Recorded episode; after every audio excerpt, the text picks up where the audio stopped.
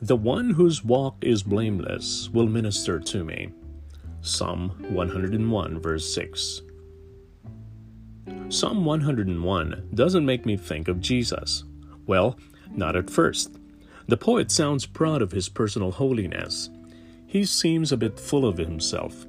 I will be careful to lead a blameless life, he says. From there, the poet expresses all the ways he will distance himself from people who don't measure up to his standards. And it's not just a passive distancing, he intends to drive unworthy people away, and he will only exchange hospitality with people who are faithful, just like him. Now, this is when I start thinking of Jesus, because Jesus fills out the meaning of this psalm by turning it on its head. The Pharisee in Luke chapter 7 might well have had a special affection for Psalm 101. He certainly limited his hospitality. Well, apparently, even Jesus didn't measure up. The Pharisee provided no water to wash the feet of Jesus, no kiss to greet him, and no oil to anoint him.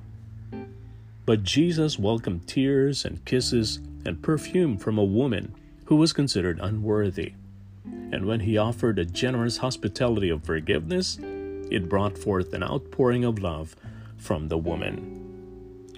Jesus, the blameless one, ministered not only to the woman, but also to his proud host.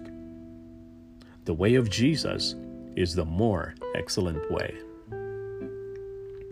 Lord Jesus, may your mercy always summon an outpouring of love from me, and not just for people who might seem worthy.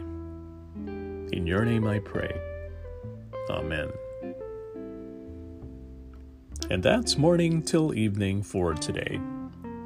Fresh insights and timely reminder lifted from the Word of God. Thank you again for joining me. This is Jeremiah.